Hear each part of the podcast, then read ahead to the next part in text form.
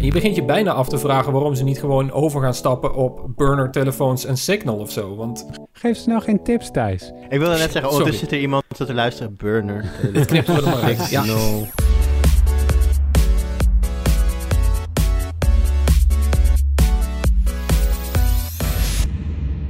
Hoi, leuk dat je luistert. Welkom bij een nieuwe aflevering van de Tweakers podcast. Mijn naam is Wout en vandaag zit ik in de podcast met Thijs Hofmans. Hoi. Met Juriaan Ubachs. Hoi. En met Arnoud Wokke. Hoi. En uh, je kunt de klok er bijna op gelijk zetten. Het is begin juni, dus er is een nieuwe W W D C ontwikkelaarsconferentie van Apple. Um, en net zoals dat andere fabrikanten dat bij ontwikkelaarsconferenties doen, dat grijpen ze ook altijd een beetje aan om er een groot persmoment van te maken. Uh, nou, uh, Arnoud die heeft dat gevolgd, Thijs heeft dat gevolgd. Uh, Jur en ik hebben dat wat minder gevolgd, dus wij kunnen mooi bijgepraat gaan worden dit uur. Zeker. Over wat er allemaal, uh, wat er allemaal uh, getoond is en aangekondigd is. Uh, daarover natuurlijk later meer, want we beginnen met de highlights. En beginnen mag deze week Thijs. Ik heb het idee dat ik altijd mag beginnen. Dat vind ik heel fijn. Is dat zo? Ja. Um, de, uh, de politie die heeft deze week uh, uh, weer eens een cryptotelefoonnetwerk neergehaald.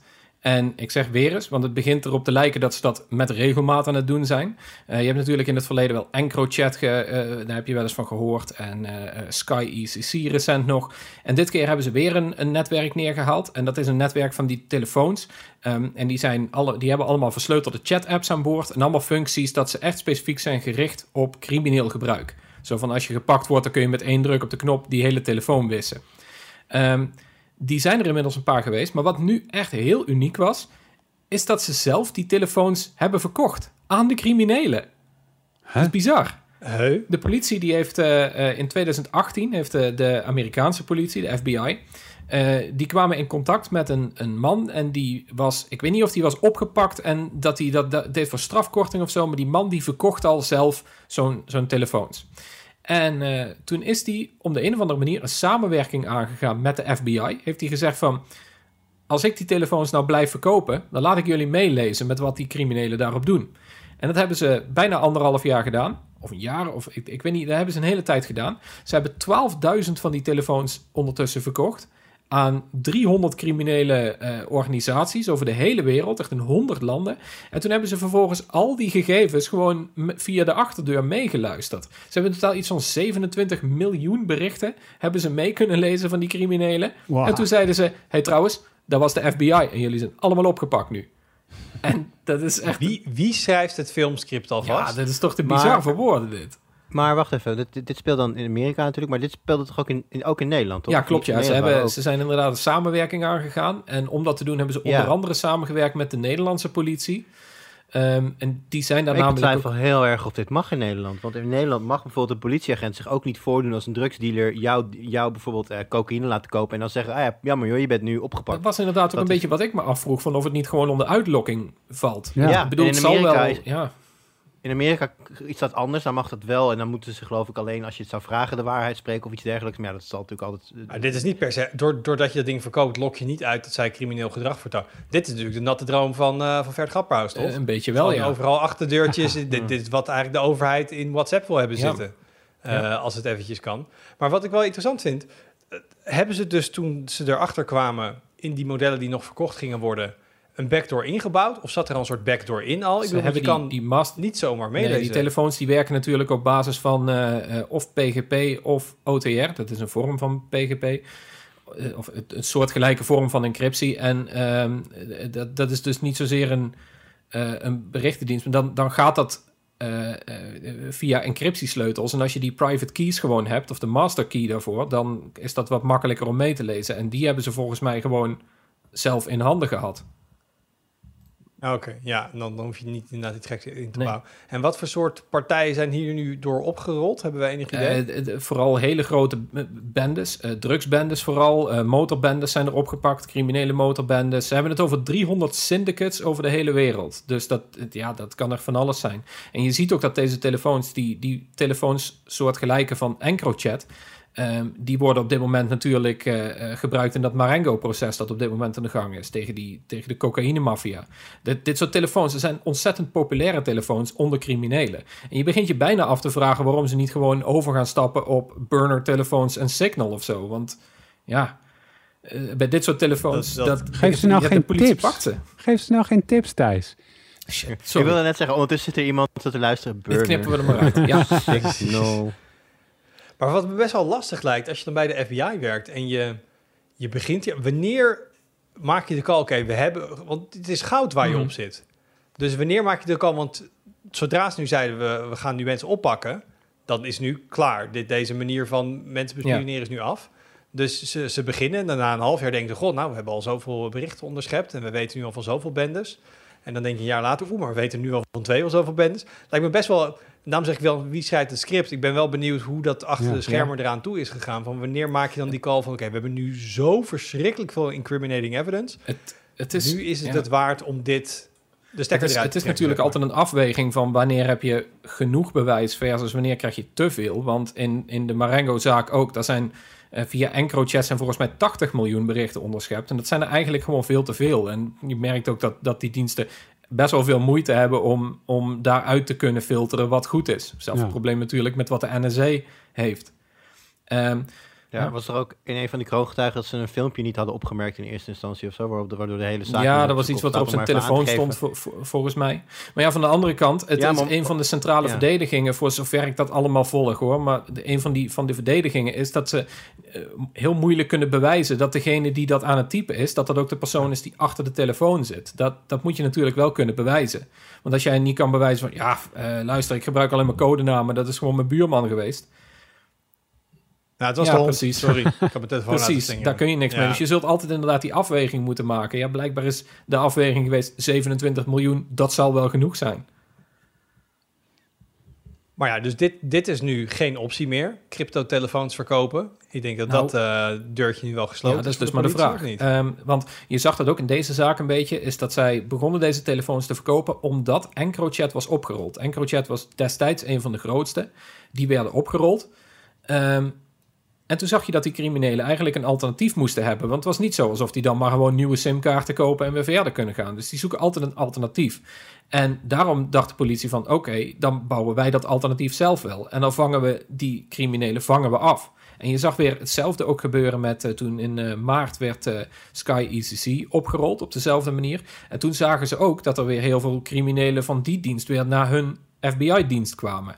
En je ziet dat er altijd wel zo'n gat wordt opgevuld. En dat is een beetje hetzelfde als wat ze destijds ooit eens hebben gedaan met, uh, met van, die, van die ondergrondse marktplaatsen, van die darknet marketplaces. Mm-hmm. Ik weet niet welke dat het precies was, maar er was er ook eentje opgerold. Toen zeiden ze van, ja, we weten dat ze nu allemaal daarheen gaan, dus die gaan we nu uh, targeten, nog voordat dat gebeurt. Maar dan ga je er wel vanuit dat de, de bendes die nu hè, niet meer bij deze toko of uiteindelijk rechtstreeks bij de politie die telefoons kunnen kopen, dat ze nu op zoek gaan naar wederom een encrypted ja. telefoon. En niet wat jij zegt, ze gaan gewoon goedkope smartphones kopen, daar Signal op zetten en daarmee aan de slag. Want dan wordt het wel ja, een heel stuk dat, lastiger. Dat zou, dat zou een optie zijn, inderdaad. Ik, ik weet ook niet zo heel goed, eerlijk gezegd, waarom criminelen geen Signal zouden gebruiken. Maar dat klinkt misschien heel naïef als ik dat zo zeg. Veel te ja, ingewikkeld. Dat is heel naïef. Ik kan me ook voorstellen dat daar een stukje marketing maar bij zit. Want als er iemand naar je toe komt... Vooropgesteld, ik ben geen drugscrimineel, dus ik weet het niet. Maar ik kan me voorstellen... Zou dat, ik ook zeggen. Dat, ja, dat is wat dat je zegt. Precies wat een drugscrimineel zou zeggen. Maar... Je woont wel in het zuiden van het land. Klopt, wow. klopt. Maar als er iemand naar je toe komt en die zegt van... Joh, luister, ik heb twee opties. Ik heb hier een gratis app en die werkt met openbare encryptie. En dat kun je checken en dat bedrijf is geloofwaardig. Maar ik heb hier ook een telefoon en die heb ik speciaal voor criminelen gemaakt en die kost drieduizend euro. En ik garandeer je dat dat veilig is. Ja, ik kan me voorstellen dat je dan als crimineel denkt van... Die moet ik hebben. Nou, ik weet niet, dus maar als, de... als er iemand naar me toe komt... Die, en ik ben, als ik een crimineel ben en er komt iemand naar me toe die zegt... dit is een telefoon, die heb ik gemaakt voor criminelen. Zo praat je tegen mijn vriend, waar heb je het over? Ook, ook omdat ja, jij ook geen crimineel bent. Oh nee, ik ben de doelgroep. Hallo. Ja, dat kan toch niet? Maar dat, dat, dit dat, is de, de boeventelefoon tweeduizend. Ja, maar dat is, dat is een haakje. Je hebt trouwens wel een serieuze vraag over ook, Thijs. Want um, ja, je hebt die, die encrypted telefoons. En inderdaad, die worden over het algemeen in één adem genoemd. Met nou ja, hè, zaken die je daglicht niet kunnen verdragen. Criminelen, maffia, whatever. Er moet neem ik aan, ook gewoon een hele legitieme doelgroep zijn voor dit soort telefoons. Mensen die bovenal hun privacy ja. uh, waarderen. Ik, ik of, denk of dat dat, dat een beetje hetzelfde zo? is als dat je zegt van... ja, maar op de Pirate Bay kun je ook torrents neerzetten voor Linux. En die zijn gratis. Maar dat betekent niet dat daarmee de Pirate Bay niet gewoon opgericht is... met het doel van hier is illegale shit. Ik, ik, het is misschien, ik jaag misschien een heleboel mensen nu tegen me in het harnas. Want heel veel mensen die zeggen natuurlijk... hè. Information ja, should ja, er zijn free. Natuurlijk veel mensen die hun privacy echt, echt, echt heel ja, maar dan gebruik je staan en, alles en dan gebruik je burners.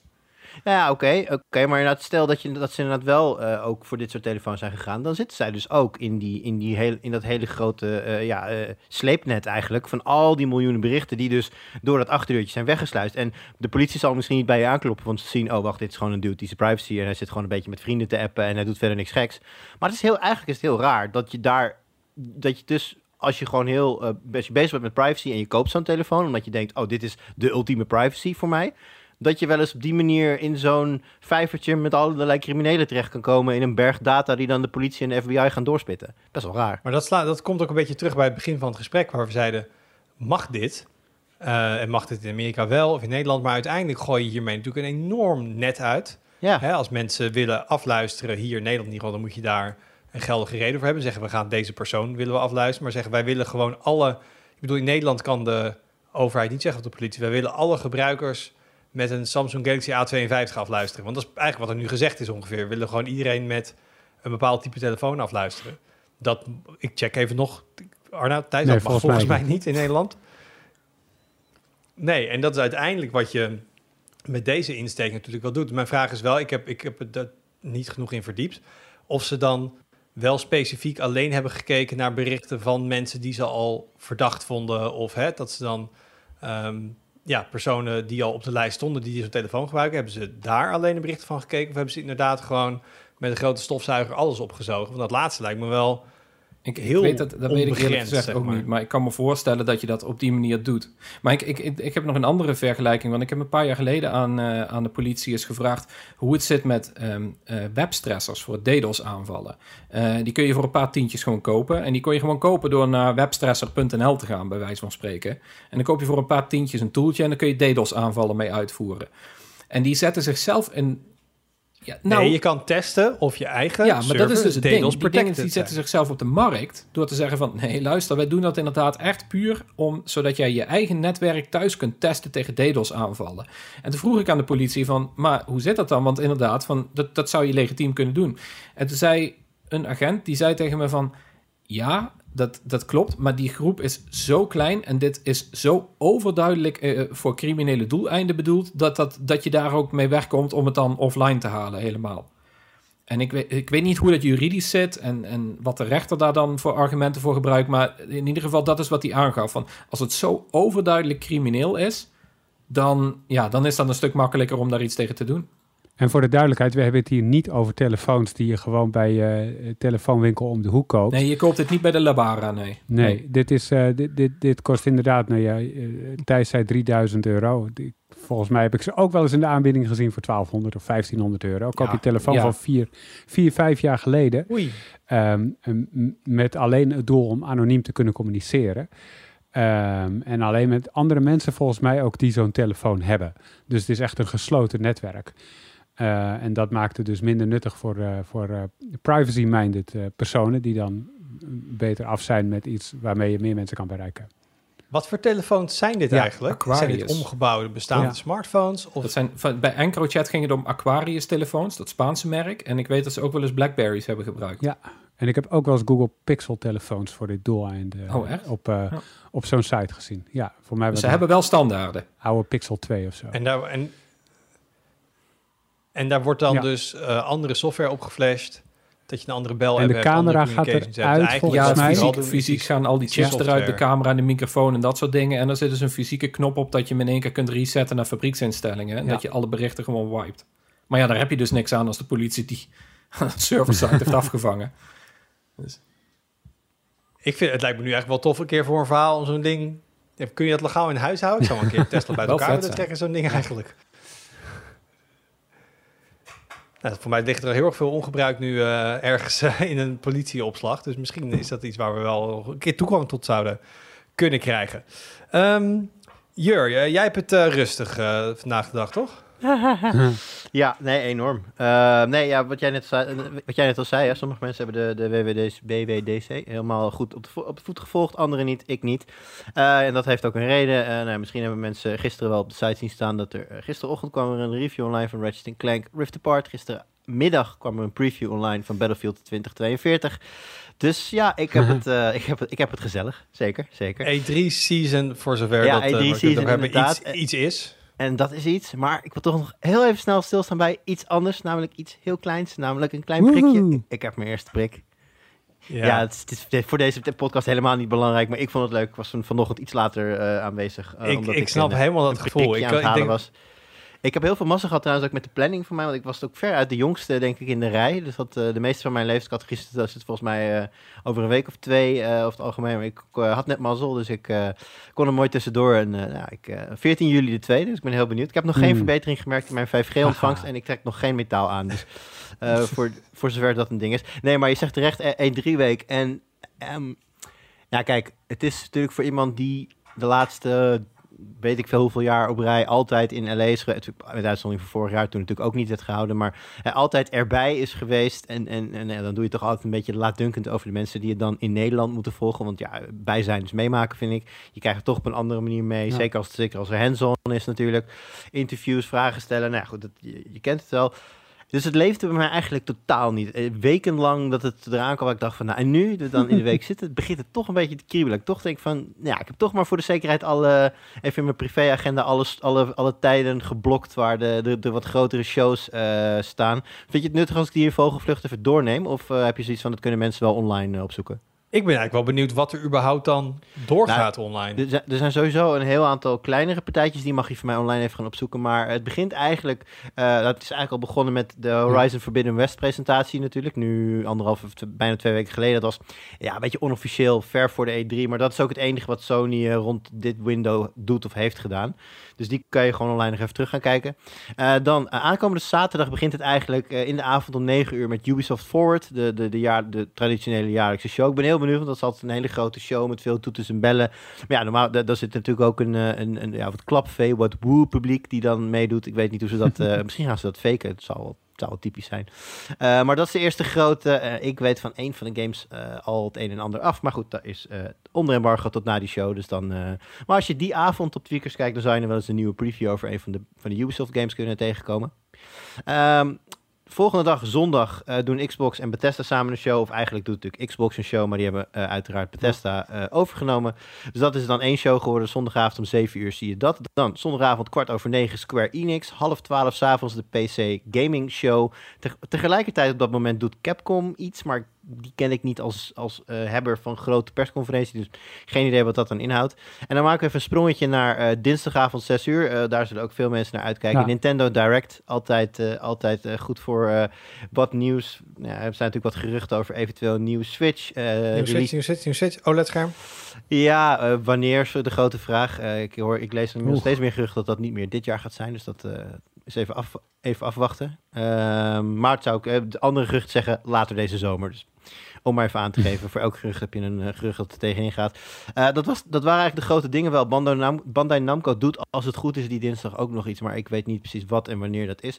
En dan heb je helemaal aan het einde, en dat duurt nog even, E A Play. Uh, normaal gesproken is dat natuurlijk in de E drie week. Maar ja, nu er niet echt een E drie is, uh, heeft E A besloten het lekker wat later te doen. Dus die gaan tweeëntwintig juli nog. En dan uh, vertellen ze onder andere weer meer dingen over Battlefield uh, twintig tweeënveertig. Dat is misschien wel leuk om heel even snel te vertellen. Dus er zijn dus een aantal pijlers in die game. Uh, Eén is uitgebreid beschreven in de preview. Dat is de normale multiplayer. Eén is een wat kleinere multiplayer voor minder spelers. Ik denk dat je dat een beetje als een soort van e-sports variant moet zien. En dan is er dus nog één pijler waar ze niets over verteld hebben. En dat uh, is, brengt het een beetje als een, een soort van liefdesbrief voor de uh, Battlefield fan. Ja, dat klinkt allemaal heel, uh, heel uh, zeg je dat? Heel, heel wollig inderdaad. Het kan, maar het kan nog alle kanten op. Het zou singleplayer kunnen zijn. Het is in ieder geval geen Battle Royale. Dat hebben ze al uh, bevestigd. Er zit geen Battle Royale in de game. Um, Wat ik zelf een beetje hoop, volgend jaar bestaat uh, Battlefield negentien tweeënveertig uh, twintig jaar.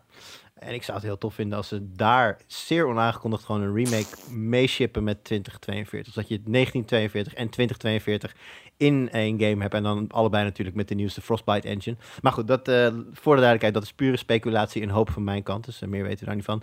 Maar goed, uh, ja, aanstaande zaterdag begint het dus met Ubisoft. En uh, volgende week in deze podcast gaan we daar ook uh, op terugkijken. En een beetje mm-hmm. bespreken wat er allemaal geweest is. En dan hoop ik dat het niet heel erg tegenviel. Want anders uh, wordt het een hele korte podcast. Uh, Want waar kijk jij persoonlijk het meest op? Wat hoop jij tegen te gaan komen? Ja, vind ik heel lastig. Kijk, um, Halo is natuurlijk op een gegeven moment uitgesteld. Omdat, nou ja, niet met zoveel woorden gezegd, maar zag er niet uit. Was niet mooi. Was gewoon niet on par met wat Next Gen nu laat zien. Ik hoop... Als even jouw, ja. uh, jouw Ratchet en Clank review erbij pakken van deze week. Ja, en dat is veel vergelijken. Nou ja, het is lastig te vergelijken. Dat is wel anders, precies een heel ander soort game. Maar inderdaad, dat die game doet wel iets dat je denkt... ja, dit heb ik daadwerkelijk nooit begonnen. De, de, de mate waarop uh, de gezichten van de characters in die game... Uh, emotie weten over te brengen... is een niveau dat ik eerder alleen gezien heb van Disney en Pixar.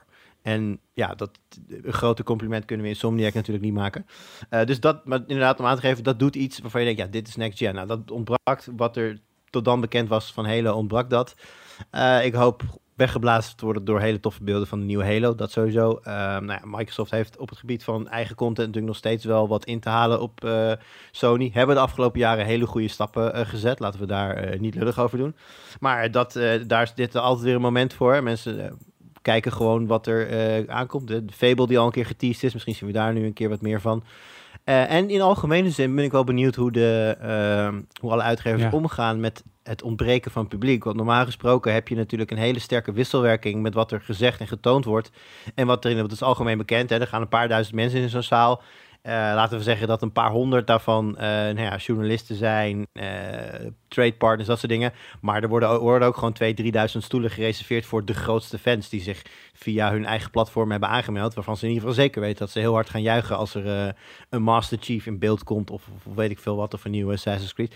Nou, die, die zitten er als het goed is niet. Dus uh, ik ben heel benieuwd hoe ze dat qua show dan gaan, uh, gaan doen. Of het hele droge streams en heel feitelijk. Of dat ze juist op, al, op allerlei andere audiovisuele manieren gaan. Want een, een lege zaal biedt ook weer uh, opties voor, voor je audiovisuele show. Je kan allemaal lasers overal neerzetten en uh, drones gebruiken, weet ik het wat. Dus ik ben daar eigenlijk heel benieuwd naar. Het wordt best wel, voor een, voor een show die eigenlijk niet fysiek plaatsvindt, wordt het best wel groot gebracht online. Dus ja, voor mijn gevoel kom je er dan niet meer weg om, om gewoon heel factual, ah, deze games trailer, deze game trailer. En dus ja, ik ben heel benieuwd of er, of er een show element uh, omheen zit of dat ze dat toch echt hebben wegbezuinigd nu. Ik zit nog puur even heel erg uh, egoïstisch voor mezelf te denken. Maar je zegt het inderdaad, er komt een Halo uit. Uh, tegenwoordig is bij Microsoft met Game Pass toch zo ultimate... dat als er een nieuwe Xbox exclusive komt... dat die meteen ook op de P C beschikbaar komt. Ja, in principe, uh, dat is van het Play Anywhere verhaal... Uh, van een aantal jaar geleden op de E drie aangekondigd... dat alle, alle Xbox games ook op uh, Windows te spelen zijn. Dan kijk ik ook uit naar een eventuele nieuwe Halo, ben ik, dat heb ik net gehoord. En een nieuwe Fable. En nou ja, Microsoft een klein beetje kennen, denk ik dat we wel weer een nieuw onderdeel van een bepaalde race-serie zullen gaan zien. Hmm. Forza negenentachtig of Forza Horizon vierenvijftig, één van die twee. Uh, dat, nee, maar dit is een goede tijd voor een P C-gamer dan ook. Want in tussentijd, weet je, uh, wat een paar weken terug dat bericht... dat uh, Sony had gezegd dat ze ook steeds meer games toch ook op termijn naar de P C willen brengen. Prima, prima ja. Even wachten. Maar, ja, en vlak natuurlijk ook de P C-gaming show niet uit. Hè? Ik weet, in het verleden, als we, daar, als we in L A waren, ging Paul meestal eventjes kijken daar. Meestal kwam hij enigszins teleurgesteld terug. Maar af en toe zitten er daar wel wat, wat, wat, wat leuke extra... Wat je bijvoorbeeld wel eens hebt, uh, dat bijvoorbeeld... Um, Battlefield dan getoond is bij, bij de Xbox. En dat ze dan op de, bij, in de P C-show wat andere beelden hebben. En, maar dan echt uh, op een high-end P C sowieso. En dat ze dan wat meer ingaan op de, uh, specia- of op de specifieke P C-features van zo'n mm-hmm. game. Dat, daar is die show of meestal dat ze aan. Nvidia erbij halen en dan gaan ja, we praten precies. over hoe ze raytracing hebben geïmplementeerd exact. En dat soort dingen. Dat ze iets meer in-depth gaan over voor echt de P C-gamer die dan naar die show kijkt. Ja, oké. Okay. Ja, ik, ik ben wel benieuwd. Dat, voor mij, we zitten natuurlijk wel in de cyclus van nieuwe consoles... dat dit normaal wel een jaar zou zijn... dat er echt wel veel getoond wordt. We hebben eind vorig jaar natuurlijk ja. die, die consoles gehad... en dan verwacht je nu, oké, okay. en wat je zelf zegt... Hè, um, iets als Ratchet en Clank is dan misschien een van de eerste games... waarvan je echt kan zeggen, oké, okay, dit ziet eruit als een complete next-gen game... die ook echt de lat hoger legt. Ik zit heel erg te wachten op meer van dat. Dus misschien een Halo inderdaad, of, of hè, echt de, de ja. next-gen ja, wat ik zeg, storm Sony heeft beginnen. Natuurlijk al zijn kaart op tafel gelegd met, met uh, Horizon... en dat zag er ook gewoon heel tof uit... Um, Verder, uh, recentelijk is natuurlijk God of War uh, Ragnarok is uitgesteld. Die is doorgeschoven naar tweeduizend tweeëntwintig. En ik denk een beetje dat dat wel een thema van dit jaar gaat worden. Dat, ja, de console launch zelf is natuurlijk uh, letterlijk gerantsoeneerd door de beschikbaarheid van chips. En dat maakt ook het, de, de rush die er normaal gesproken zou zijn om, om, om, om maar uh, games erop te gaan pompen, maakt dat misschien wat, de nood wat minder ja, hoog. Ja, je hebt geen system sellers nodig, want de systems nee. sellen zichzelf. Nee, daarnaast sellen ook de oude systems nog steeds heel erg goed. Uh, PlayStation vier verkoopt wereldwijd nog steeds heel goed. Dus um, ja, het zou mij niet verbazen als heel veel ontwikkelaars zo een beetje de kat uit de boom kijken en de chipcrisis een beetje afwachten. Uh, en zeker, geen, als een game af is, komt die natuurlijk uit, want er moet natuurlijk wel geld verdiend worden. Maar uh, ja, als er een keuze is en ze kunnen hem uitstellen, dan zullen de meeste studio's dat momenteel niet laten, denk ik. Nee, dat vind ik wel, vind ik wel een goede ja. inderdaad. Want je hebt het niet nodig om mensen naar de winkel te sturen om een P S vijf te halen, want elke P S vijf die ze nu maken, wordt verkocht. Ja. Um, Ja, nou, dat is wel een klein beetje rust misschien inderdaad voor die ontwikkelaars die eigenlijk normaal denken van shit, shit, ik moet tegen zo'n deadline aanwerken, nu console. En dat je nu toch meer gewoon op de game zelf kan focussen. Ben benieuwd. Uh, Arnoud? Ja, ik uh, ben blij dat... Uh, Oei, je zegt, ik, ik, hoor, ik hoor zo, ja, alsof er iets ja. heel erg zwaars nu aankomt. Zwaar. Ik weet niet of het zwaar is. Gaan we zien. Um, ik ben blij dat Jur net zijn prik heeft laten zetten. Want als het goed is, en ik ga dit even navragen. Jur, heb je, uh, je hebt vast zo'n uh, allemaal dingen moeten invullen. Zat daar de vraag bij, mogen wij je, je gegevens ja. delen met het R I V M? Ja. En stond daarbij wat de gevolgen zijn als je nee zegt?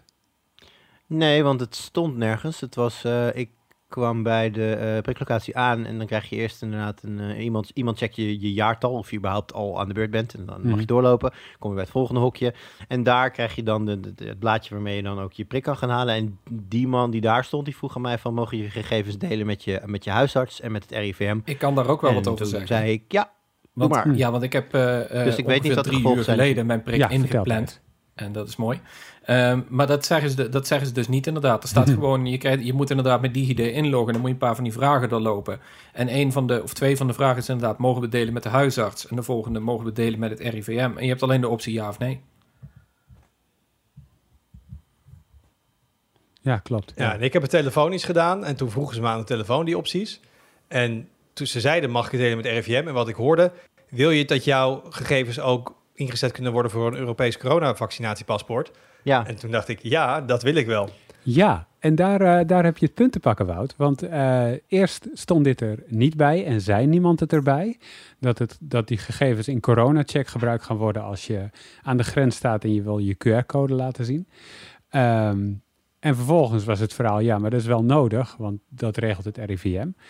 Uh, dus nu is dat het verhaal. Maar ook dat is alweer achterhaald. En ik heb dit nog oh. nergens gezien, dus uh, je hoort het hier voor het eerst. Ik zit in een uh, Slack met de mensen van Code four N L, waar uh, coronamelder en CoronaCheck ook, uh, waar die ontwikkeling nauw in de gaten wordt gehouden. Soms ook samengewerkt met ontwikkelaars om, uh, om dat te doen. En daarin werd die vraag ook gesteld. Toen was het nee, nee, nee. Wat er, wat er gaat komen is uh, uh, integratie met ook de systemen van de G G D. Uh, dus hoef je het niet meer te delen met R I V M, want dat zijn verschillende systemen. En ook met die van ziekenhuizen, voor als je daar geprikt wordt. En als huisartsen uiteindelijk uh, het goed gaan registreren en dat kunnen doen, dan ook bij de huisartsen. Dat is alleen voor de mensen tussen de zestig en de vijfenzestig volgens mij. Dus uh, waar je gegevens ook staan, je hoeft het niet te delen uh, met het R I V M. Je kan, het, je kan er vanuit CoronaCheck dus gewoon bij. En dan kun je dus uh, later deze zomer een Q R-code laten maken. Ook als je gegevens niet deelt met de R I V M. Want ik vond het ook een enge vraag, moet ik zeggen. Want ik dacht van, is dit echt nodig? Want mijn default is altijd, heb ik een beetje van Thijs geleerd misschien, is altijd, nee, deel mijn gegevens zo min mogelijk. Maar hier zo was ik al wel op de hoogte. Dus ik dacht van ja, dat moet ik, uh, misschien moet ik daar toch wel ja aan klikken. Um, maar uiteindelijk is dat, dus, uh, is dat dus niet nodig deze zomer. De gegevens kunnen overal vandaan komen. En dan kun je dus je Q R-code maken en aan de grens laten zien als je deze zomervakantie uh, naar een ander land gaat. Maar dat is dus als je nog moet, want het is volgens mij wel toch zo dat er iets van een miljoen mensen zijn van wie het niet goed geregistreerd is. En dat daar maar de vraag is of ze dat überhaupt in die app nu aangesloten gaan krijgen, toch? Ja, klopt. En daar wordt dus nu aan gewerkt om dat wel voor elkaar te krijgen en hopelijk ook op tijd. Um, maar dat zijn dus de systemen van het R I V M waar dat niet in staat. Niet die van de G G D, want die registreert het gewoon. Anders kunnen ze die prik niet geven immers. Dat hoort er gewoon bij. Dus de G G D registreert het sowieso als je daar geprikt bent en in de ziekenhuizen dus ook. Um, dus ja, dat, dat, voor die mensen komt dat dus sowieso goed. Maar dat, dat komt er nog aan, want het zit nog helemaal niet in CoronaCheck. Uh, dat moet de komende weken gebeuren. Want uh, volgens mij eenentwintig juni of één juli gaat die functie live. En dan, uh, dan kun je hem gaan gebruiken. Dus ik kan even terugbellen. Ik, ik moet, als ik krijg pas over twee weken. Ik zeg, uh, ik heb er even goed over nagedacht. en uh, toch niet. Nou, ja, dat zou kunnen. Ja, en dan komt het alsnog goed. Maar jij vond het een enge vraag, zei je. Ja, want er staat altijd... Het, um, ik vind altijd vragen om gegevens te delen. Uh, daar, daar ben ik in elke situatie eigenlijk een beetje wantrouwend voor. Want dan denk ik altijd, oké, okay, leg me maar uit waarom het nodig is. Moet ook van de A V G. Um, en dat werd me bij deze vraag ook helemaal niet duidelijk. Het was meer iets van, is het misschien nodig voor onderzoek en zo? En dat soort dingen. Ja. Ik dacht, ja... Dat, Ja, ik snap wat je zegt hoor, want het, kijk, zo, bij mij, ik zo'n man bij zo'n hokje, bij mij werd het dus niet over de telefoon gevraagd, had misschien wel gemoeten, misschien zijn ze het vergeten, I don't know. Maar uh, die, hij, hij gaf ook aan dat ik dat nog ingevuld moest worden, dus ik kreeg, begreep al een beetje van het, bij de meeste mensen dat inderdaad van tevoren uh, al bepaald mm-hmm. is of online of ja. via telefoongesprek. Maar hij vroeg het wel met een soort van veronderstelling van ja, zeg maar, mm-hmm. zo van, zo van, oh ja, oh ja, tra- oh ja, tra- Ja, oh ja, trouwens, uh, ga je ermee akkoord dat je je geeft met je huisarts? En hoor, je hoort huisarts denkt, oh ja, nee, dat is wel prima. En, oh ja, ja, en het R I V M? Ja, doet die er ook maar bij dan. Ja. Um, maar dat is een beetje de sfeer, weet je. En ik snap heus wel dat uh, als ik... ik voor de record, ik had vanochtend om acht uur mijn afspraak, dus ik weet niet of ik super wakker was. Mm-hmm. Maar uh, ja, je zou er beter over na moeten denken dan dat ik op dat moment deed. Dus dat ik, ik snap wel waar je, je, waar, ja, je verontwaardiging een beetje vandaan. En het zijn natuurlijk overheidssystemen. En ik kijk nu Thijs aan. Het is niet altijd zo dat overheidssystemen altijd even goed werken of bugvrij zijn of vrij zijn van datalekken. Nee. En het, en het feit dat, dat, dat ze nu nog steeds niet samenwerken op dat vlak met elkaar, dat ja. zegt ook al wel een hoop natuurlijk. Dat is echt niet vanwege de veiligheid. Ja. Dat ze dat, uh... Maar ik vind het wel goed dat het in elk geval wel in CoronaCheck komt, zodat iedereen die ook nee heeft gezegd en net als ik goed nadenkt over, uh, over uh, privacy en, en, en dat soort zaken, dat ook die gewoon de kans krijgen om, uh, om, om hun vaccinatiepaspoort te laten zien. Nou ja, maar wel en slecht wat je zelf zegt, is dat ze gewoon niet duidelijk maken ja. waarom. Want ik, ik, ik heb ja gezegd vanuit het idee, ik wil vrij kunnen reizen. Ik wil gewoon die vink hebben, dat is mij veel waard. Daarvoor zeg ik ja. Als dat niet meespeelt, dan had ik inderdaad willen weten, wat ga je er dan mee doen? En een soort carte blanche, ja, het is handig later voor onderzoek. Dat vind ik te makkelijk. Ja. Hè? Uh, ook al buiten wij dat het van de A V G moet.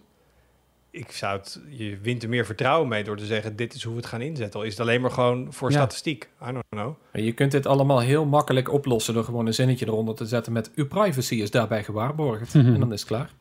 Oh, zo makkelijk dus, gaat dat dus zo doe je Zo dat. makkelijk is dat. Kijk, iedereen krijgt tips van Thijs ja. deze podcast, dat merk je wel. Had de politie dat ook bij de verkoop van je telefoons gedaan? Zo'n briefje erbij met je oh, privacy is gewaarborgd. Um, alright, ja, ik had ook nog een, een, een, een highlightje. Of Arnoud, moet ik, moet ik er twee wat doen? Wat jij wil. Je had mijn highlight, je had mijn highlight gesuggereerd. Doe wat je wil, het is jouw highlight, Wout.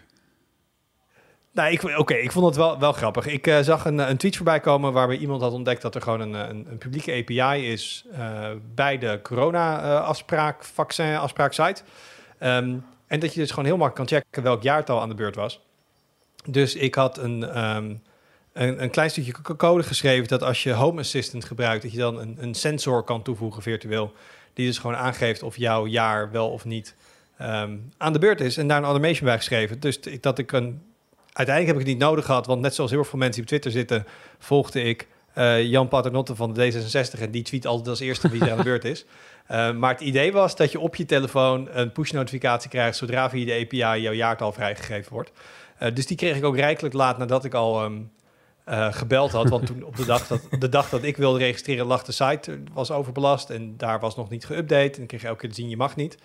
Dus ik heb gebeld. Maar dat vind ik wel leuk met zo'n dat soort dingetjes, vooral ook met um, het is een open source systeem en je gooit dan op GitHub, dus kan iedereen kopiëren, dat je dan wel ziet dat het dan heel ja. snel rondgaat. Um, Viraal zou je eh, haast ik, zeggen, hè, Wout? Pra- als een virus. Op, op, twi- of, ja, ja. op Twitter praat ik toch vooral een beetje tegen mezelf en af en toe heb je zo'n tweet ertussen zitten waarin je ziet dat meer mensen ja. dat leuk vinden. Dus, uh, dus als je nou ook Home Assistant hebt en niet gezien hebt, check mijn Twitter feed even terug. Je hebt bij Twee... Home Assistant ook een, uh, een, uh, een blokje met uh, statistieken over het coronavirus in Nederland, hè? En dan kun je zien hoeveel mensen er besmet zijn geraakt en hoeveel eraan zijn overleden en zo.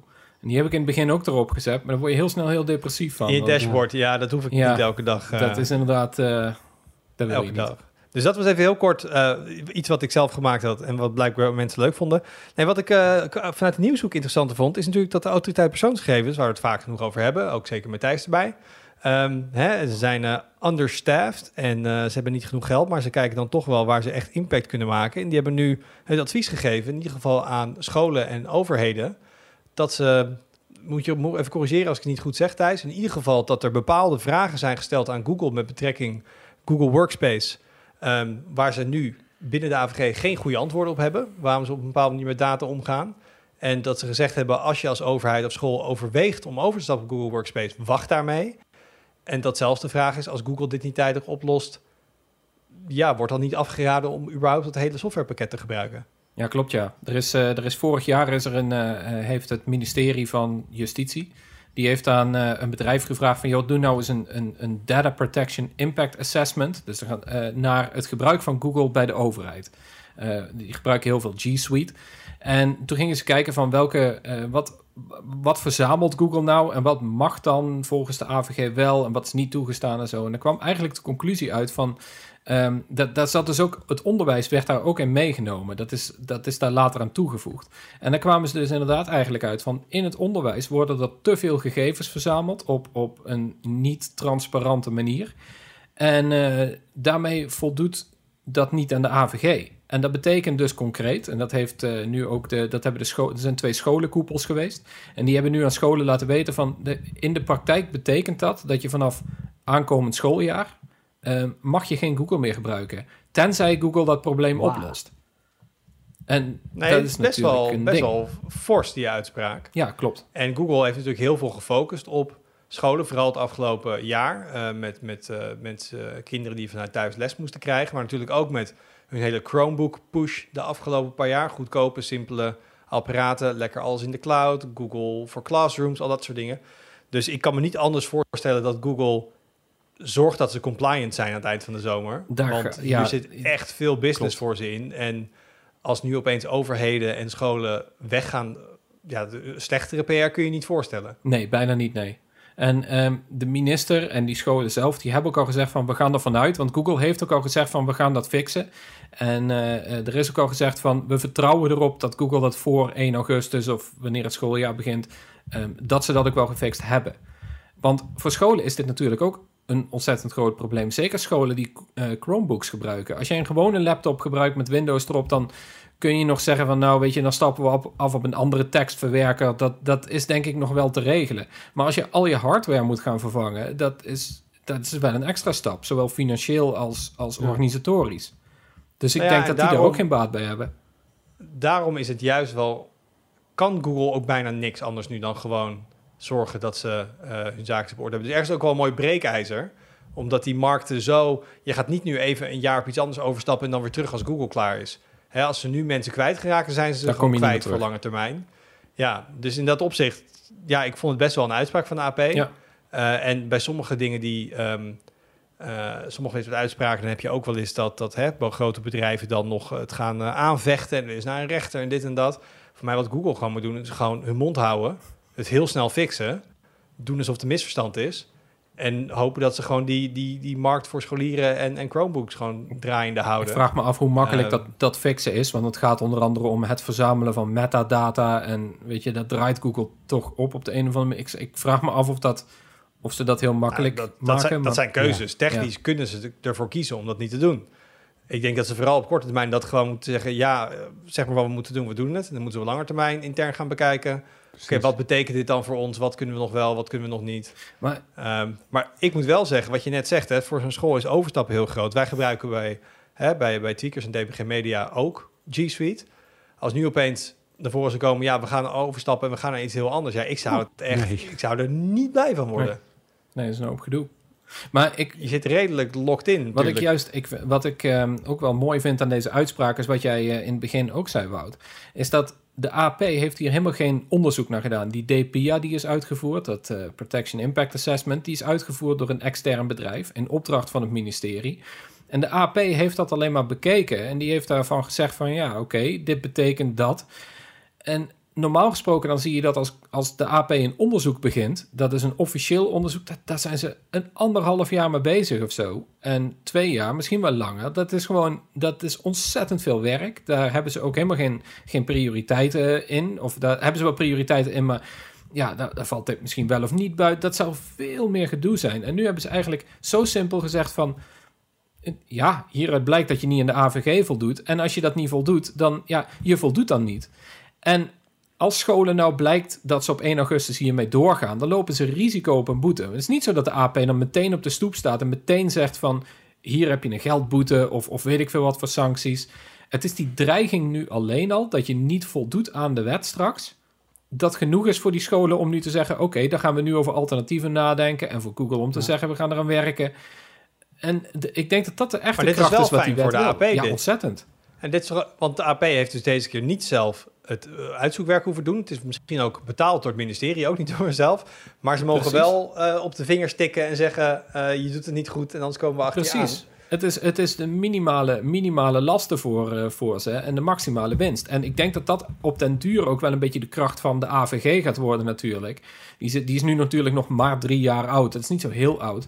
Ik denk dat dit daar de, de echte kracht van is. Dat, dat bedrijven zeggen van, ja luister, we weten wat er wel en niet mag. Dat begint steeds duidelijker te worden ook. We weten nu, dit mag niet. En we weten ook wat de eventuele consequenties zijn als we er niet aan voldoen. Nou ja, dan is het een heel simpele stap om dan te zeggen van, dan gaan we een oplossing zoeken. Ja, nou, ik hoop in ieder geval dat Google het oplost. Want uh, dat is puur egoïstisch gedacht. Als wij nu als bedrijf over moeten naar, weet ik, Office driehonderdzesenzestig of iets anders. Het lijkt mij een enorm veel gedoe. En dan ben je niet uh, eens een schoolkind van negen. Precies, wij, wij zouden dit nog snel even kunnen cheffen. Maar uh, d- dat zou al mijn routines verstoren. En daar word, word ik nu al onrustig van in mijn hoofd. Dus uh, ik hoop in ieder geval dat ze dat, uh, dat ze dat aan gaan pakken. Alright, W W D C, de Worldwide Developer Conference. Het is de tweede keer um, dat hij vanwege de pandemie digitaal moest. Um, ik weet nog de allereerste keer dat we hem zagen, was ook voor mij voor de eerste keer dat we zo'n, nou toch echt wel heel hoogwaardig geproduceerd digitaal pandemie-evenement zagen, zeg maar. Hè, dat was met uh, vloeiende camerabewegingen op mooie stages. En heel veel mensen die wauw zeiden elke keer. Uh, en ja. het is super en great. Um, hebben ze nog eens een, een schepje erbovenop gedaan? Want ik had het letterlijk nee. uh, niet kunnen kijken. Het was eigenlijk, uh, ja, ja, ze hadden nu een zaal vol memoji's. Uh, uh, waar de, ja. Dat zag er zo stom uit. Je moet je voorstellen, Sorry, Tim maar. Cook kwam het podium oplopen. Je zag een shot van achter hem. Dan was daar dus een lege zaal, maar die zaal was dus niet leeg. Die hadden ze digitaal gevuld met van die poppetjes die je op iPhones kan maken, memoji's. Uh, en dat was dan het, uh, het publiek, waar ook geluid uitkwam. Uh, ja, wel hartstikke leuk gedaan. Maar het was weer ontzettend gelikt. Maar het, het, het viel me op, omdat het, het hoeft niet zo. Uh, wat bijvoorbeeld Google op I O deed, dat was, het was live en het was buiten. En er was een publiek van, ik geloof, twaalf mensen of zoiets, die allemaal heel ver van elkaar zaten. Dus een heel klein publiek. En dat was de manier waarop Google dat had gedaan. En dat, zeg maar, was ook wel een methode waarvan je zegt, oh, dat, ja, zo kan het binnen een pandemie, kan dat ook wel. Want dan heb je toch het idee van live, het gevoel van live. Er kunnen dingen misgaan als het live is. En, uh, en bij W W D C is dat gewoon niet het is. Oh, je zit gewoon een hele lange infomercial te kijken, waar uh, allemaal mooie geplande grapjes in zitten en zo. Het is wel heel slick, want je weet, ze hebben gewoon die ja. take zes keer over ja, kunnen doen voordat het erop stond. Uh, en het leuke van, nou ja, ook waar we dit over hadden bij Jur, bij een beurs en bij uh, grote persconferenties, toch ook, ja, het ik, is live, het kan misgaan. Ik heb dat altijd met, met de tech-demo's zelf. Dat als ze op het, wat op het, op een gegeven moment gingen ze op dat scherm, gingen ze dan laten zien dat ze tegen Siri konden zeggen van, Siri, doe dit of ja. doe dat. En die telefoon ja. die deed dat acht keer achter elkaar goed. Waarvan ik denk van, in het echt gebeurt dat niet acht keer goed. Maar ik vraag me altijd af van hoe ze dat dan op, of, of iedereen, iemand met zijn billen samengeknepen zit tijdens zo'n live demo. Van, we weten gewoon van, dit kan wel eens misgaan. Of dat het gewoon helemaal scripted is. Wel eens mis. Ja? Wat zeg je hier? Of dat het gewoon helemaal scripted is.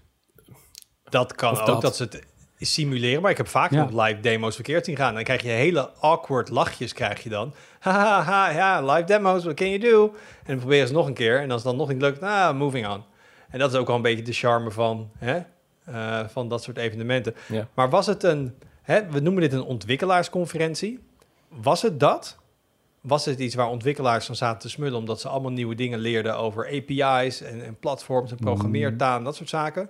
Of was dit gewoon een persconferentie? Ja, dat eigenlijk vooral. Maar het W W D C is groter dan alleen die keynote. Die keynote is de opening. Ja. En daarna volgen allemaal sessies. Uh, kun je de hele dag lang kun je, kun je uh, met... Uh, ja. Ik zei het ook zonder oordeel, hoor. Ik bedoel, bij Google I O is de openingskeynote ook altijd een P R-moment. En de ene keer is hij iets meer developer-focused dan de andere ja. keer. Je ziet ook... Ja, ik, ik wil zeggen, je ziet ook heel veel dat tijdens die keynote dan presenteren ze dan inderdaad een paar dingen. En uh, uh, waarvan je denkt, oké, okay, dat is cool. Maar als je dan later kijkt naar wat ze daadwerkelijk hebben uitgebracht op bijvoorbeeld het gebied van privacy of zo, dan zitten er functies in waarvan je denkt van, nee. oh wow, dat liet ze niet tijdens de keynote zien, maar dat is ja. eigenlijk veel cooler. Ja, dat past dan niet in hun verhaal of zo. Ja. En dat krijg je dan... Nee, precies. Of daar is dan te weinig tijd voor of zo. En dat, dat snap ik inderdaad ook wel. Zo'n keynote die duurt uh, twee uur. En dan, ja, daar moet je het in doen. Dus dan kun je niet letterlijk iedere kleine ja. functie uitlichten. Dus, ja. ja. In de laatste paar weken, als we het over Apple hebben gehad in de podcast, uh, klonk mm-hmm. er vaak ook nog een andere naam. Epic. Of Apple en uh, vrijheid op iOS. Apple en Monopoly. Apple en andere apps toestaan. Hebben ze daar... iets mee gedaan? Kijk, ik denk niet dat ze gaan zeggen, we zitten in een rechtszaak met Epic verwikkeld, maar hebben ze deurtjes opengezet naar meer vrijheid op het platform, nee, minder geld afvragen, dat soort nou, dingen? Ik vond het wel verbazingwekkend, want dit is niet zomaar even een klein incidentje vlak voor W W D C. Dit was gewoon een maand lang, ging het volop met allemaal interne documenten over hoe Apple de App Store ziet, hoe Apple ontwikkelaars ziet. En dat heeft die verhouding natuurlijk best wel op scherp gezet, want Tim Cook stond daar gewoon in die rechtszaak en die zei, ja, Ja, die dertig procent commissie in de App Store, dat is hoe we ons geld verdienen. Dat, dat is hoe we dat monetizen. Dat is, dat is ons verdienmodel. En, uh, en, en, en daar ging het dus niet over beveiliging en we willen iedereen veilig houden en bla bla bla. Uh, en dat was, dat was zeg maar, een soort van naakte waarheid die naar buiten kwam. Ik dacht, daar gaan ze wel iets mee doen of iets aankondigen om, om die relatie met ontwikkelaars wat te herstellen. Zat er niet in. Nou, maar zeker als het een, als het een ontwikkelaarsconferentie is, ja. wil je ook een klein beetje goodwill terugwinnen, denk ja, ik, in de afgelopen het maand. Was zelfs niet dat je, dat je verwacht van dat ze een hele sectie zouden wijden aan, oh, jullie ontwikkelaars zijn echt de belangrijkste. En dat je, dat je dan, weet je wel, een paar van die ontwikkelaars, en kijk eens hoe groot of, of populair dat die zijn geworden. De bakker op de hoek die via de App Store nieuwe klanten bereikt en zo. Dat soort, dat soort marketingpraatjes wat je dan vaak wel ziet. Zelfs nee. dat zat er ook eigenlijk nee. helemaal niet in. Okay. Maar dus de, de uitspraak is nog niet geweest, nog, dat is waar. Maar de rechtszaak zelf is wel klaar.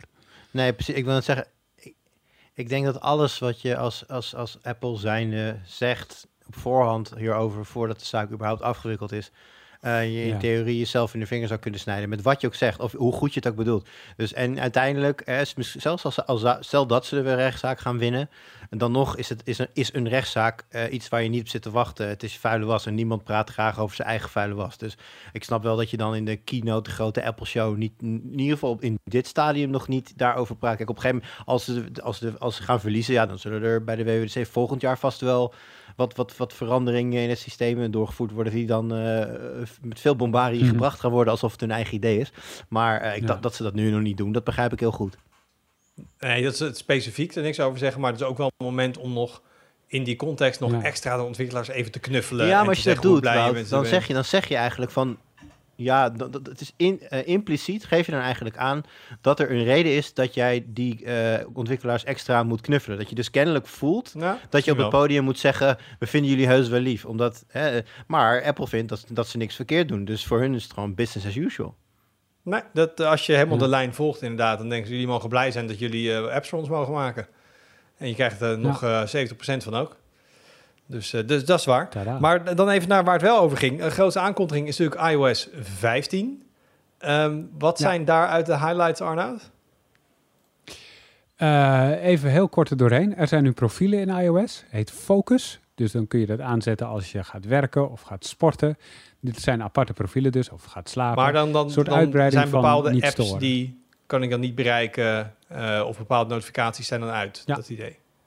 Ja, precies. Ja, en je kan, dat kan je allemaal zelf selecteren. Dus je kan kiezen welke mensen je mogen bereiken, welke apps meldingen mogen geven. En uh, je kan zelfs een homescreen maken daarvoor, met alle apps die, die je dan nodig hebt. Als je gaat sporten, dan kan dat iets zijn waarmee je alle inspanningen bijhoudt en deelt en whatever. En dan laat hij alleen dat homescreen zien en voor de rest niks. Geen andere homescreens. Uh, dus dat is Focus en synchroniseert ook over apparaten. Dus als je klikt op werk op je iPhone en je hebt ook een iPad en een Mac, dan springen die ook op, werk, uh, op het werkprofiel. Uh, dus dat, uh, dat werkt natuurlijk allemaal weer keurig samen. Uh, notificaties zijn ook uh, anders geworden. Er zijn nu meerdere soorten, namelijk tijdgevoelig en, uh, en niet tijdgevoelig. En ook daarin zitten nog een paar categorieën. Dus je kan nu ook uh, uh, zeggen, ik wil alle meldingen die ik eigenlijk niet zo belangrijk vind, die wil ik allemaal krijgen, één keer om acht uur 's ochtends en één keer om acht uur 's avonds bijvoorbeeld. Kan de tijd ook zelf instellen. En dan krijg je al die meldingen van YouTube raad je deze video aan. En Netflix zegt, ga, ga eens dit kijken. Learning en Apple T V daarvoor, hè, voor dit ingewikkelde proces.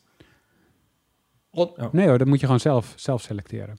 En ontwikkelaars moeten zelf aangeven welke notificatie in welk vakje zit. Dus ze kunnen zelf zeggen, dit is een belangrijke, tijdgevoelige notificatie. Bijvoorbeeld, ik ben van U P S en je pakketje komt eraan. Uh, en dat is dan tijdgevoelig, maar ik ben van YouTube en ga eens deze mooie video kijken van deze podcast. Uh, dat is niet tijdgevoelig, dus dat nou, kan dan ook later komen. Ik vind dat mensen alles moeten laten vallen en deze podcast moeten kijken. Dus bepaal ik anders zelf wel dat tijdgevoelig is. Om, om zes uur 's ochtends. Bijvoorbeeld. Uh, wat mij ook nog opviel, dat kreeg ik wel mee via um, uh, de social media, uh, dat ze ook redelijk wat aan de foto's-app hebben aangepast, waarbij... Ja. Voor mij ook wat dingen, dit is altijd een beetje flauw. Iedereen jat van elkaar, het is helemaal waar. Ja. Maar wat features die we kennen van, die een beetje googly aandoen. Beeldherkenning, mm-hmm. Google Lens-achtige dingen. Heel dat, googly. dat dat nu ook hierin zit. Ja, klopt. Ja, en dan kan je dus ook, uh, je kan op een knopje, ook in de camera trouwens kan dat. Dus als je live je beeld ergens op richt uh, en je hebt het aanstaan en hij herkent tekst. Dan kun je op een knopje klikken, dan kun je die tekst, die komt naar voren. En die kan je selecteren, telefoonnummertje bellen of een adres opzoeken of, uh, of het vertalen. Uh, want er zit nu ook een vertaal-app in, in i O S vijftien. Nog niet van en naar Nederlands, maar wel diverse andere talen. Uh, dus ja, en dat, de beeldherkenning, dat zit er dan ook in. Dus dat het een kat is en wat voor soort kat dan en dat soort zaken. Ja, heel, heel googly. Maar ja, dat is altijd zo. Ze, ze kijken heel goed naar elkaar en, uh, en ze nemen alles wat, wat goed is en soms ook wat minder goed is van elkaar over. Ja, ze hebben natuurlijk redelijk wat operating system tegenwoordig. Je hebt een iOS, maar je hebt ook iPad O S en we hebben Watch O S ja. en we hebben Mac O S...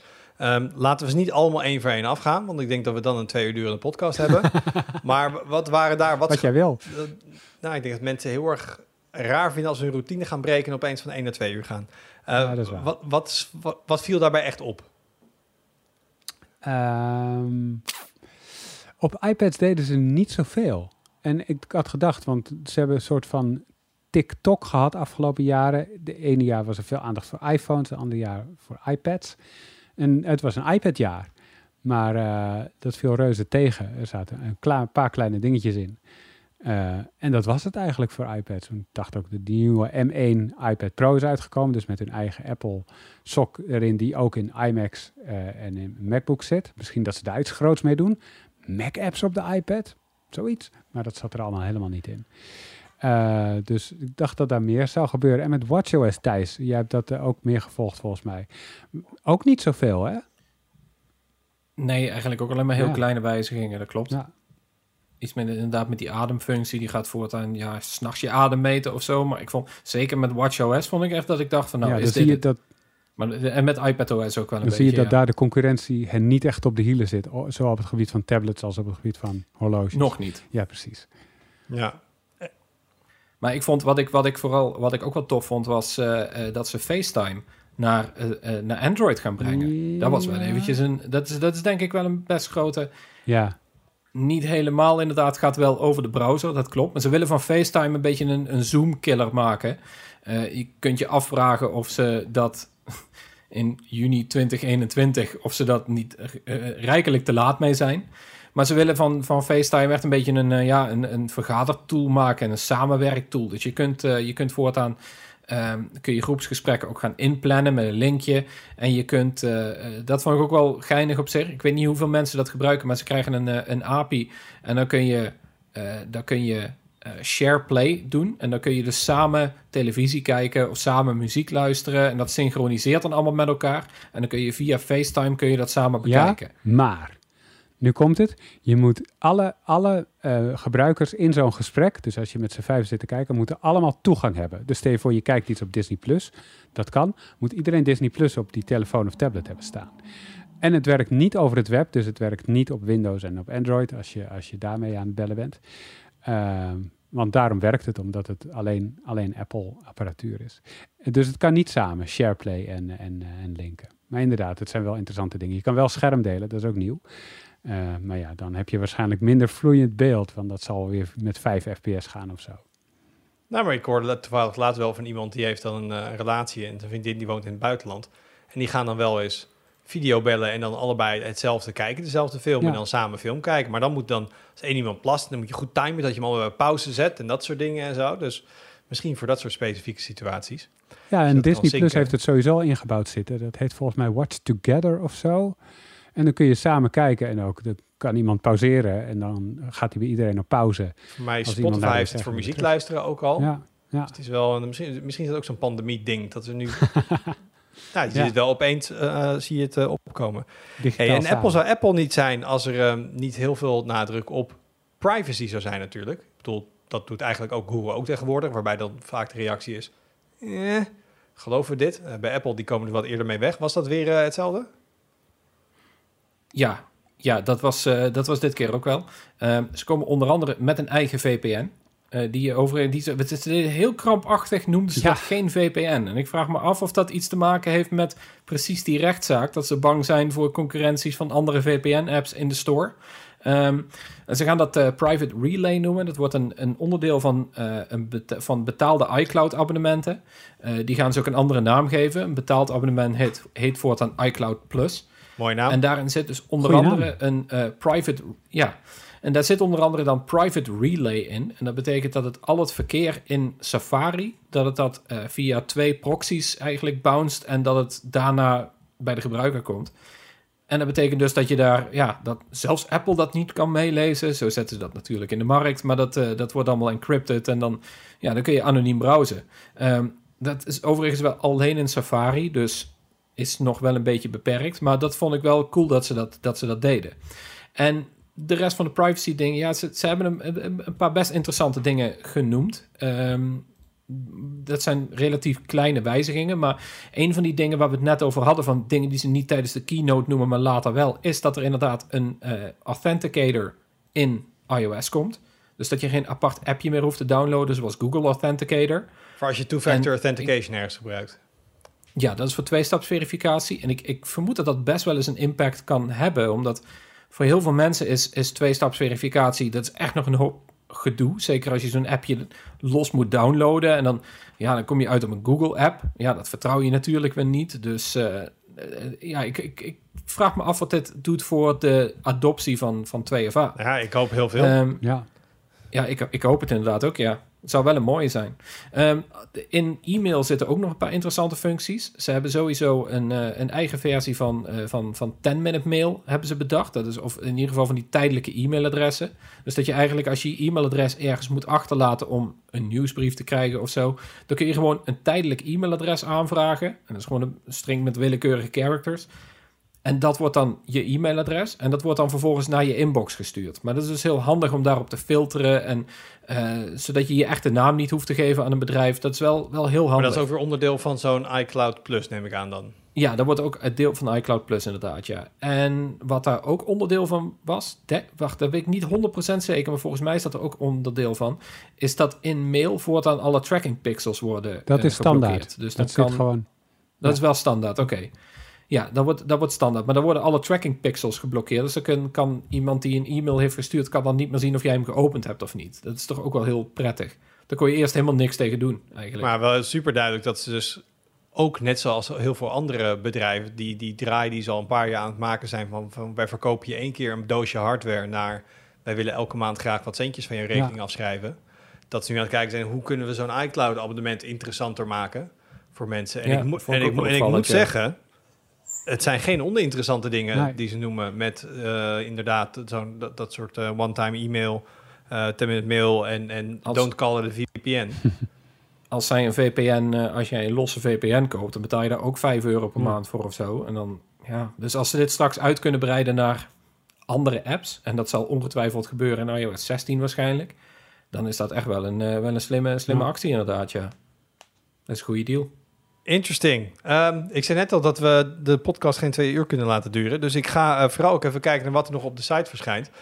En dat is een, een boel. Naast uh, wat, um, wat Jur net allemaal zei, dat er sowieso de komende periode veel previews verschijnen van verschillende games vanaf de D G drie. Of uh, hoe we dat ook uh, noemen. Die gaat er wel mee, denk ik. Zo, zo heel veel speelsessies hebben we eigenlijk niet. Het is vooral heel veel gewoon kijken naar, naar, kijken naar de shows en uh, ja, nieuws, denk ik vooral. Dat gaat veel verschijnen. Okay. Nou, ik, ik zie in ieder geval nu al in onze agenda ja. met een vinkje embargo een game staan, waar ik verder dat niet op inga. Zeker waar. Mm-hmm. Maar wat we verder nog hebben, uh, een stuk over het, het E K kijken in vier K. Want dat wordt uh, door uh, verschillende aanbieders op verschillende manieren in vier K aangeboden. Maar dat is niet allemaal, uh, t, uh, het zijn niet allemaal appels. Het is een beetje appels met peren af en toe. Mm-hmm. Dus daar is denk ik Arnoud's collega Joris ingedoken. Ja, klopt. Vermoed ik zomaar. Uh, we hebben het, ik heb uh, eerder deze week een video opgenomen samen met Erik van het aller, allernieuwste topmodel uh, van Samsung televisie. En ik kan alvast wel zeggen, waar eigenlijk een beetje het idee toch de laatste paar jaren was, koop vooral een OLED als je het beste wil. Nou, dat, dat is toch echt wel, kun je wat nuances op aanbrengen met deze L C D-tv. Hmm. Um, dus, uh, maar ook weer niet onverdeeld positief. Dus ik ga niet zeggen waarom, maar uh, lees dat vooral. Voor de rest gaan we toch weer eens proberen. Het is weer zover in het jaar om uh, de weerwar van U S B C uit elkaar te trekken en te, te omschrijven wat daar allemaal uh, te doen is. Um, collega Jeroen heeft met een waterstofauto rondgereden de hmm. laatste tijd. Daar hebben we een toffe videoreportage over. We gaan het hebben over uh, zeekabels, wachtwoordmanagers, projectoren. Ook leuk voor uh, rondom het E K als je een keer echt heel groot uh, je, je voetbal wil kijken. Dus uh, genoeg ook de komende tijd met al dat lekkere weer om af en toe eens eventjes tweakers te openen. Lekker binnen te gaan en zitten. Denk je, en denk je dat er nog iets komt over iOS vijftien? Nee, ik denk dat we gewoon klaar zijn hier. Nee, ik denk nee, het niet. Nee, daar, nee. daar ga ik niet naar. En, dat, dat en macOS twaalf... We hebben het nu behandeld. Dus. Ja, we hebben het ook een beetje ja, over gehad. Klaar. Nee, daar houden we het gewoon bij. Sorry, uh, sorry jongens. Ja, we gooien die video ook weg die we hebben gemaakt. Ja, ja. Niet uitmelken. Ik vond het gewoon wel klaar hier eigenlijk mee, Arnoud. Ja, ja dus uh, ja, he- helaas. Alright, dat dus ook. Uh, dank jullie wel, uh, jongens. Uh, dank je wel voor het luisteren. Heb je feedback? Dan horen we dat graag. Uh, stuur ons een mailtje op podcast at tweakers dot net of laat een reactie achter op de site. En we zien je weer volgende week. Doei.